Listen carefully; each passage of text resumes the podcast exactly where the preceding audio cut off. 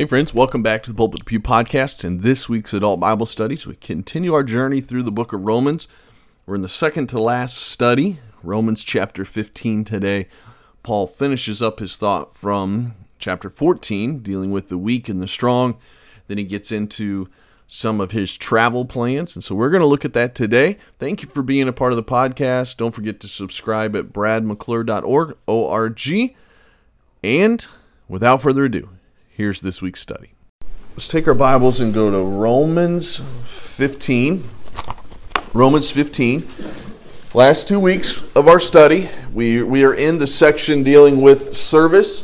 We've talked about throughout, since we got to this section, next week I'll probably do a recap of the entire book again.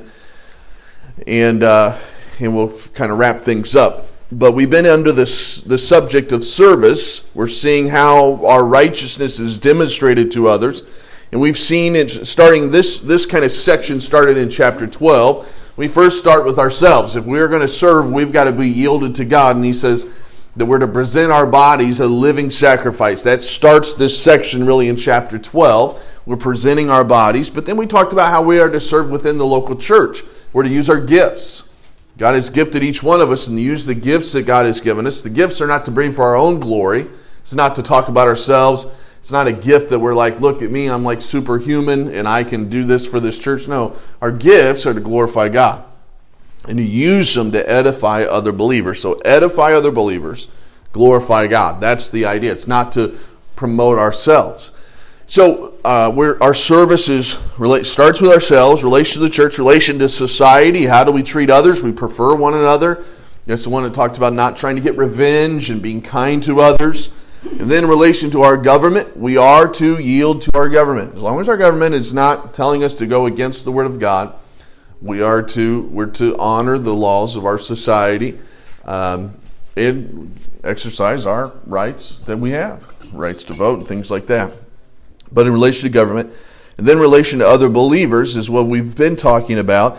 And we've been talking about the, we talked about the weaker and the stronger. You know, the weaker believer, that was the one that was, that was, uh, was offended or sensitive to the idea of eating meat because those, that meat had been offered to idols. And so they were concerned about eating the meat. And then the stronger, in the sense they understood their liberty. They understood they could eat that meat. But the, the what he had talked about last week is even though you may be strong, don't be a stumbling block to the weak. And we talked about some of that in chapter fourteen. Now, as we get to chapter fifteen, he's going to finish up that thought. I don't know that the chapter heading is in the right spot. And before you think I'm a heretic for saying that, the chapter headings were added by us. They were not inspired. So the number fifteen you see right there is not inspired. I'm still stepping on something over here. I have no, I probably got fishing line around from fishing this weekend. I don't know, but... But so the chapter fifteen, he goes from verse twenty-three of chapter fourteen right into chapter fifteen, and you're going to hear familiar language. Notice what he says. He says, we then that are strong ought to bear the infirmities of the weak and not to please ourselves. Let's continue and just read a few more. Verse two says, let every one of us please his neighbor for the good to edifications. What I just said in our recap, that we're to edify others. And we'll come back to that. Verse three, he says, actually just stop verse two. So let's just leave those first two for a second. In the first two, he's saying, the strong, we are to assist the weak in their weakness. Now, we're not to go around saying, hey, you realize you don't have to do that anymore. Do you realize you don't, you can eat meat and be throwing meat at them? Because that would be the stumbling block we talked about last week. But there are some times when those that are uh, strong in their faith are to assist the weak. Now, this is a very sensitive not sensitive subject, maybe that's not the right word, but this seems like the people that need this are clueless. You know what I mean? So they go around thinking it's their mission to help other people, and they're really the wrong people to be helping other people right now. And some some people are very bad in their timing. They just, you know, they just come up to people, oh, let me tell you to do this or help you do this, and like, buddy, the time's not right, the place isn't right, your position isn't right. Just walk away. But so we do need to be mindful of this, and we need this just comes to the answer to everything. If I had to give a simple answer to a lot of things, is just walk in the Spirit. But people look at walking in Spirit a little bit different. When you walk in the Spirit, you're sensitive to, is God leading me to really say something to this person? And then as I'm yielded to the Spirit, He's probably leading me to how to say it. And it's probably going to want to come across a lot more kind than some others. But but we are, according to this, he says, the strong ought to bear, that's a term of care, to bear, to help with the infirmities of the weak, and not just to please ourselves. So the, the first, uh, the idea is this. Our liberty that we have is the strong. Your liberty is not to please yourself. You don't say, well, I have liberty to do this, so I'm doing it because it pleases me. No, you, you're getting all this wrong. Liberty is never to please ourselves. Liberty is to be used to glorify God. He says right there, don't not to please ourselves. Let every one of us please his neighbor for the good to edification. Edification means to build up. So everyone is, we are to try to use the liberties in the, that God has given us to build up somebody else. And in a society that, and I can find myself in this group as well, that we kind of want to pull back from people just because we're getting pretty crazy in our society, we still have the responsibility to build others up. We have that responsibility to encourage others. And so he says, verse two, let every one of us please his neighbor for the good of edification. Pleasing does not mean given to a sin.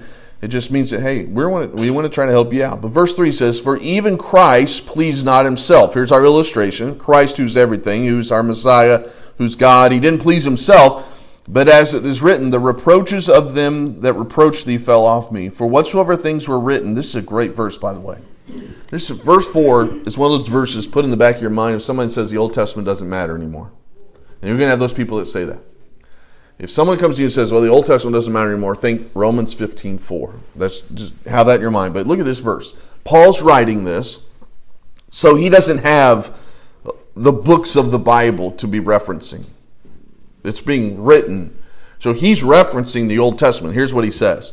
For whatsoever things were written aforetime, what we now call the Old Testament, were written for our learning, that we through patience and comfort of the Scriptures, what's he talking about? The Old Testament, might have hope.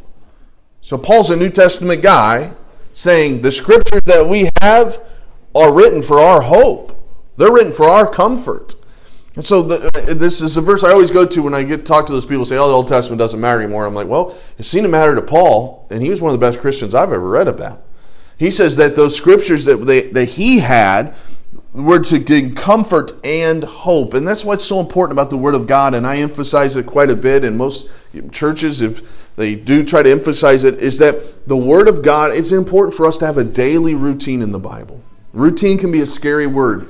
But it is important to be daily in the Word of God. It's not just a Sunday thing that we get. Sunday morning, I get a fix of the Bible, and that's going to last me. If that's the case, try it with your physical food. Only eat Sunday morning, and then don't eat the rest of the week. You're going to feel miserable by Saturday night. And you're going to be cranky, too. I'm not going to want to be around you. Come that, I go four, two hours, and I'm getting a little grumpy. But uh, you're going to be miserable to live with. But that's how a lot of Christians are. They come Sunday, they get their shot in the arm for one hour, and then they go all week without any time in the Word of God, without any time in prayer, and wonder why they're grumpy Christians all the time. Why they're struggling. Because the Word of God is given for our, the Scriptures are for our learning, for our patience, for comfort, and to give us hope. And so we need to be into the Word of God. And he gets, he says in verse five, now the God of patience and consolation grants you to be like-minded one toward another according to Christ Jesus. Now, he had been in the midst of that when he stopped to say something about the Scriptures. He was in the midst of giving us an example of Jesus. He said, he started those first two verses saying, hey, you need to not please yourself, but edify other people, just like Jesus did, because Jesus was the supreme example of ministering to other people. He sacrificed himself, he was impartial, he was receiving of others. We're going to get into some more of these verses. And so he tells us to be like-minded to Jesus, to Jesus Christ. We're to have patience towards others. We're to be kind towards others, consolation. He goes on in verse six, says that you may, with one mind, it's unity, that's our theme this year, remember, together, with one mind and one mouth, glorify God, even the Father of our Lord Jesus Christ. We're not glorifying ourselves, we're glorifying God with our lives. And that's ultimately what Jesus did. And Jesus even said, he must increase and I must decrease. That was his life when he was on this earth. And we're to follow that example. Verse seven says, wherefore receive ye one another, similar language to chapter fourteen, as Christ also received us to the glory of God. Now I say that Jesus Christ was, was a minister of the circumcision for the truth of God, to confirm the promises made unto the Father. He ministered to these Jews, confirming the promises that the Jews had, and that the Gentiles might glorify God for his mercy, as it is written, "For this cause I will confess to thee among confess to thee among the Gentiles, and sing unto thy name." And again he saith, "Rejoice, ye Gentiles, with his people." And again, "Praise the Lord, all ye Gentiles, and, and laud him, all ye people." And again, Isaiah, that's Isaiah saith, "There shall be a root of Jesse, and he shall rise to reign over the Gentiles. In him shall all the gent- shall the Gentiles trust," which you and I right now are Gentiles sitting in this room reading this text, a recipient of this promise that's been given. Verse thirteen, "Now the God of hope fill you with all joy and peace in believing, that ye may abound in hope through the power of the Holy Ghost." So we've been talking about Jesus in this example. Um, we're to please the Christian brother, to build him up. I'm trying to see if I, because I don't even look at my notes most of the time, so I want to make sure I'm covering everything I'm supposed to be saying here. But you notice in those two passages, he's talking to the Gentiles and the Jews. That this whole book of Romans has been to those, because the church of Rome was made up of a lot of Jewish believers and a lot of Gentile believers. And he's been saying all the way back to chapter one, which we'll review next week. But remember in chapter one, he said, "You Gentiles are sinners." Then in chapter two, remember, "You Jews, you're sinners." So he's been referencing these two points the whole time. But now in chapter fifteen, it all comes together and he says, "Listen, everybody rejoice because of Jesus Christ. You're all one family. Build each other up. Stronger ones, don't be hurting the weaker. Weaker, don't be judging the, the, the strong. Just everybody together, edify one another, be like-minded one toward another, comfort one another, get in the scriptures." This is kind of, he's summarizing everything that he's been writing in this letter. And he says, guys, we, we've got to come together under this theme of Jesus Christ. I think it's important to learn for all of us. We can, in a church setting, our theme this year has been together uh, by his Spirit. In unity, he told us to be of one mind. In a church setting, especially our church, on Sunday morning, we're going to have, you know, close to one seventy-five to two hundred people. Sunday night, you're going to go down about one hundred. Wednesday night, you're going to go down about six. No, I'm just kidding. I mean, you just you start to dwindle down there. Now, a lot of our people are over here working, but it starts to dwindle down a little bit. But you're going to have, even if you had six people, you're going to have six different thoughts on different things. And we've got to learn, and we've got to continue to be of the mindset that I'm going to walk in the Spirit, and I'm going to edify others. I'm going to I'm going to encourage others. I'm going to not try to despise one that may be below me, and I'm not going to try to judge one that may be above me. I'm going to walk with God, and I've got to answer to God. That's what he said last week. I'm going to stand before Christ, so I'll answer for my family and for who I am. That doesn't mean I have a mindset that nobody can tell me what to do. Because remember what he said in verse one, the strong ought to bear the infirmities of the weak. So I need to be willing to listen, understanding though that I got to make a decision for my family. So, so I may have a position on one thing, and that may adjust from time to time as I learn, as I grow, as I heed to counsel. But I've got to, we've got to be of one mind together, unified as a body. That's what he was trying to say to the Jews and Gentiles. Now, we're all of one church. We're all Gentiles for the most part. I don't think we have any Jews in our church that I know of. If we do, that'd be pretty cool to pick their brain. But um, but I think of, of a mindset, we're all Gentiles. So that isn't our issue today like it was for the Church of Rome. But we have a lot of opinions in our church, don't we? We got a lot of opinions in our church. So we got some difference there. You, Jim, you don't have any opinions, I know. But Cindy tells you what your opinion is. No, I'm just kidding. So we've got them. We have to be, though, of one mindset. So here we go. Verse fourteen. He's going to start wrapping some things up here. And he's going to get. He's going to kind of start telling them his plans. After all this doctrine that he's been giving about faith and, and all of this and service, now he's going to start saying, this is where, if I was to have the final thing, remember we've had sin and salvation and sanctification. All my S's have been perfect. Not my S's, are from my college outline course, but all these S's have been perfect. Then at the end we get conclusion, which I think your wife told me of one that I should have at the beginning, but I don't remember what, or send-off, I think she said, call it send-off. But at the end, we start the conclusion in our sub in our headings, in verse fourteen, and he's just wrapping some things up. And we won't get all the way through this today, but we'll try to wrap up this text. He says, "And I myself also am persuaded of you, my brethren, that ye also are full of goodness, filled with all knowledge, able also to admonish one another." And he's kind of encouraging them a little bit here. I picture Paul, I don't know how you picture Paul when you're reading. I picture him a pretty straightforward guy. I mean, the guy's been beaten, shipwrecked. I mean, he's been stoned. The, I mean, he's had a lot happen to him. But so I picture him a little bit rugged, but he's encouraging these people. He says, "Hey, I'm I'm persuaded of you, my brethren. I see this in you. You're full of goodness and knowledge and all this."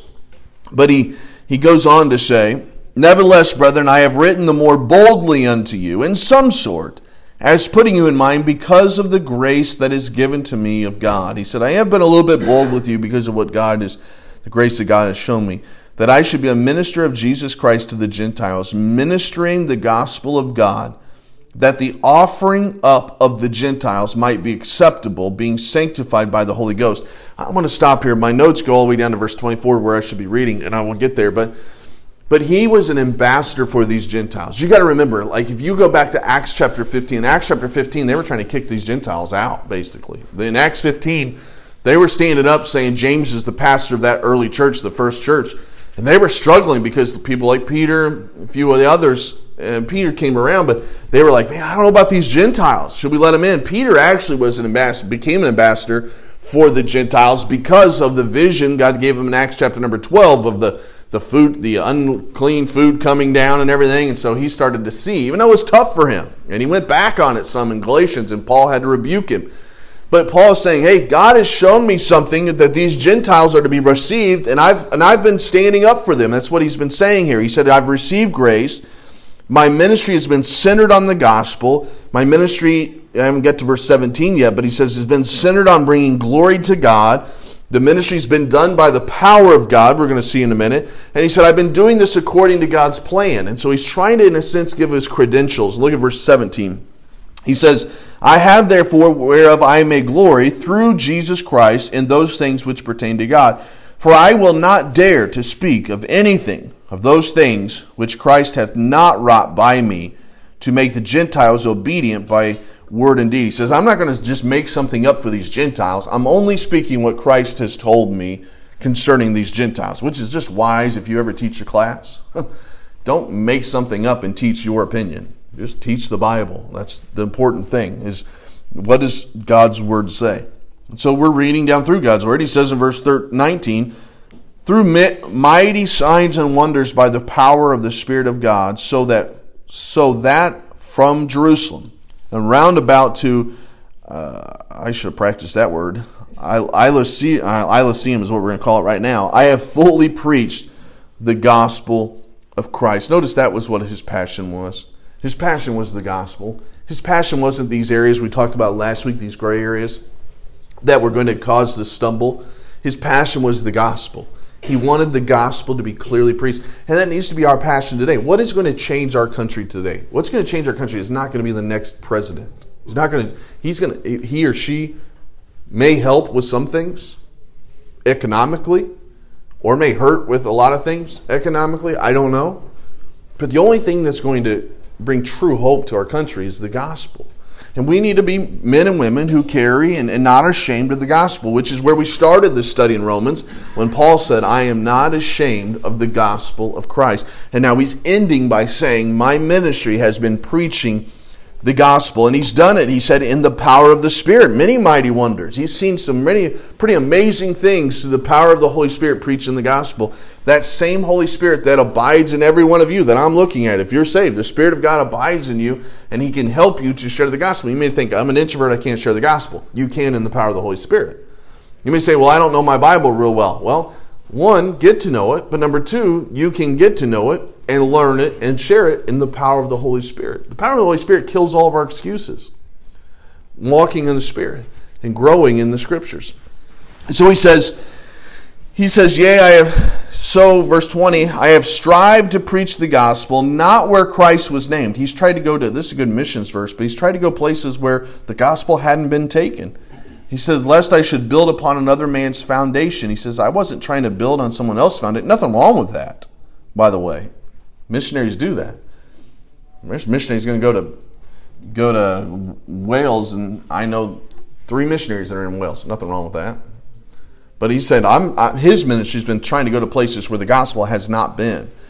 He says, verse twenty-one, but as it is written, to whom he was not spoken of, they shall see, and they have not heard shall understand, for which cause also I have been much hindered from coming to you. He says, I, you know, I've, I've been slowed down in trying to get to you guys, because I've been preaching the gospel these different places. He wanted to get to Rome, and he'd eventually get there as a prisoner. But um, verse twenty-three, we're going to see a little bit of that.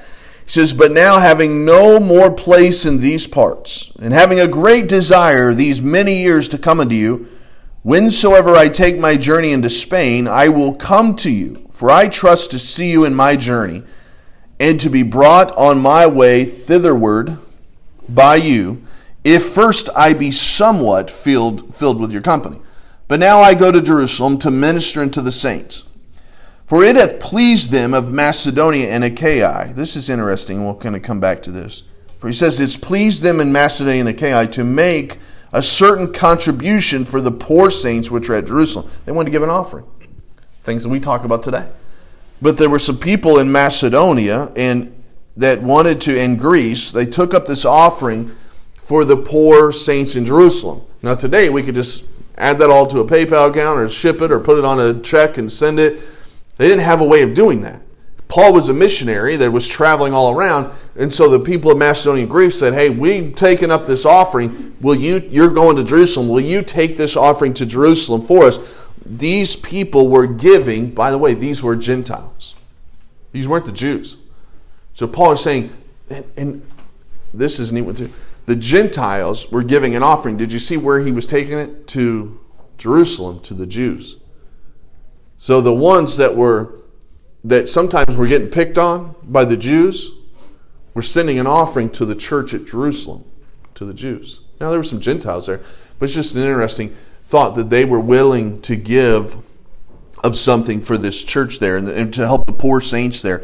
And so this church, they had taken up this offering. They wanted to send it through Paul. He's going to go to Jerusalem. What Paul didn't know, you can read in Acts twenty-one, twenty-two, twenty-three, Paul was going to go there and get arrested. And so it wasn't going to go as he planned. All of this that he's writing right here wasn't going to go as planned. It's a great lesson for us. Life doesn't always go as you plan. Sometimes God puts you through some different things. So Paul's just thinking, hey, I'll swing down to Jerusalem, give this offering, preach a little bit, then I'll come up over to see you. It's going to go to Spain, going to go to Rome. No, you're not yet, Paul. You're going to get arrested. Why would God allow him to get arrested? Well, if you read Acts and in there, but God had some people that he that needed the gospel, and he got to share the gospel with more people. God's plan, Paul's plan is not always God's plan. Brad's plan is not always God's plan. God wants to use, work in different ways. And so he said um, in verse twenty-seven now, it says, it hath pleased them verily, and they and their debtors they are. For if the Gentiles have been made partakers of their spiritual things, he says they, they're so excited, they've received now the spiritual things. Their duty is also to minister unto them in the carnal things. Now, carnal, we usually use that in a negative sense, but it just means flesh.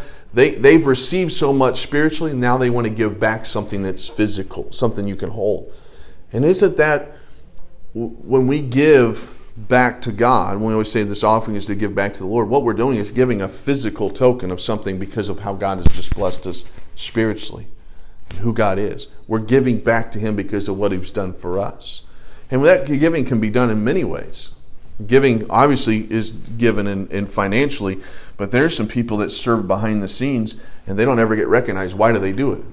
They give of their service because of all that God has done, not because they're ever going to be named on a public thing. Because they just give back. You know, when God moves in your heart and you're touched by God, it moves you to do something. Sometimes it's through a giving. Sometimes it's other ways. And that's those spiritual gifts, by the way, that we talked about in chapter twelve.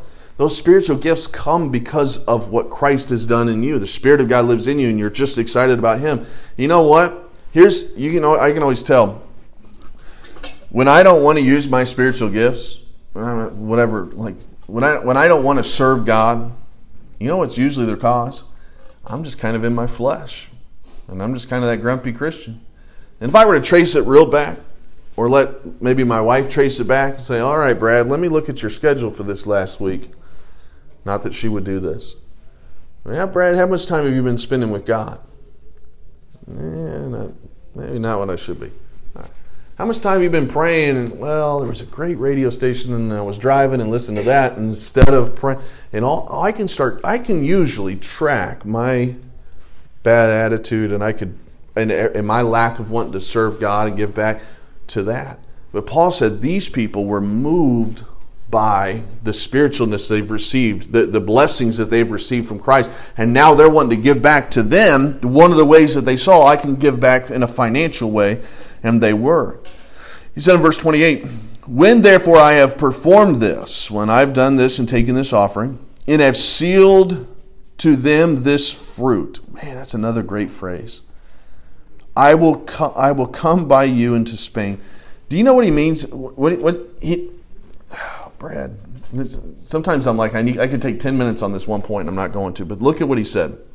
When I have sealed to them this fruit. What's he talking about? Is he talking about apples and bananas here? No. So is he is he taking this food for the poor saints to get them fruit like apples and bananas? No. Paul already knew that the offering they were given was going to result in fruit or an outcome for God on this side in Jerusalem. He said, you're going to get a reward for the fruit that you're going to bear. I'm going to take this, and God's going to bless you. There's going to be a result of this just because I know God is working in this. And this is the same thing. When you give your offering to missions, there's going to be fruit there. We don't know what it's going to be, and you may never see it. But that that, that offering, that money's going to go to Honduras, that money's going to go to Wales, that money's going to go to different places. And there will be fruit, and there will be rewards on your account that you never know about, because God honors giving by faith. God does. He honors when we give towards others. And so he says there's going to be some fruit sealed to them. He said, I'll come to you by Spain, and I am sure that when I have come unto you, I shall come in the fullness of the blessing of the gospel of Christ. Now I beseech you, brethren, for the Lord Jesus Christ's sake, for the love of the Spirit, that ye strive together with me in your prayers to God for me. It's a neat request. He's just asked him to pray for him, that I may be delivered from them that do not believe in Judea, and that my service which I have for Jerusalem may be accepted of the saints, that I may come unto you with joy by the will of God, and may be with you refreshed. Now the God of peace be with you all. Amen. So that's what Paul desired. It's not what Paul got. It's what Paul asked for prayer. But Paul was going to get to Jerusalem. They were going to, he was going to get arrested. And he was going to eventually come to Rome, but he was going to come to Rome as a prisoner. He wasn't going to come as this missionary. And he was going to come by way of being in prison. He was going to be imprisoned for two years on house arrest there. And then he was going to be released for some time. And then he was going to be imprisoned again. And he was going to have his head chopped off there in Rome. He didn't know all of this when he was writing this. But he was just faithful servant of God. And in this chapter, we just see his final plans. But we see that he's just trying to continue to bring this church together, which has been our theme this year, together by his faith. And so I hope that as we kind of look at this, as it just kind of carried over from the strong and the weak uh, last week, that we look at ourselves and say, hey, number one, have I been in the scriptures? Because he said in verse four, the scriptures are important. Have I been in the scriptures? Number two, what is my relationship to other Christians? Am I standoffish? Am I trying to encourage and edify? Am I constantly rebuking, constantly criticizing, constantly talking about what is my relationship to the other believers in the church? How am I serving here? And then we talk about giving, because they gave to help others from what moved them. What are we doing there? So it's this next two chapters, the end of chapter fifteen and chapter sixteen, are kind of just him formalities that he's saying to them. But there's some little little cues we can pick up as we're reading in there. So let's pray, then we'll get we'll get going to our service. Let's pray.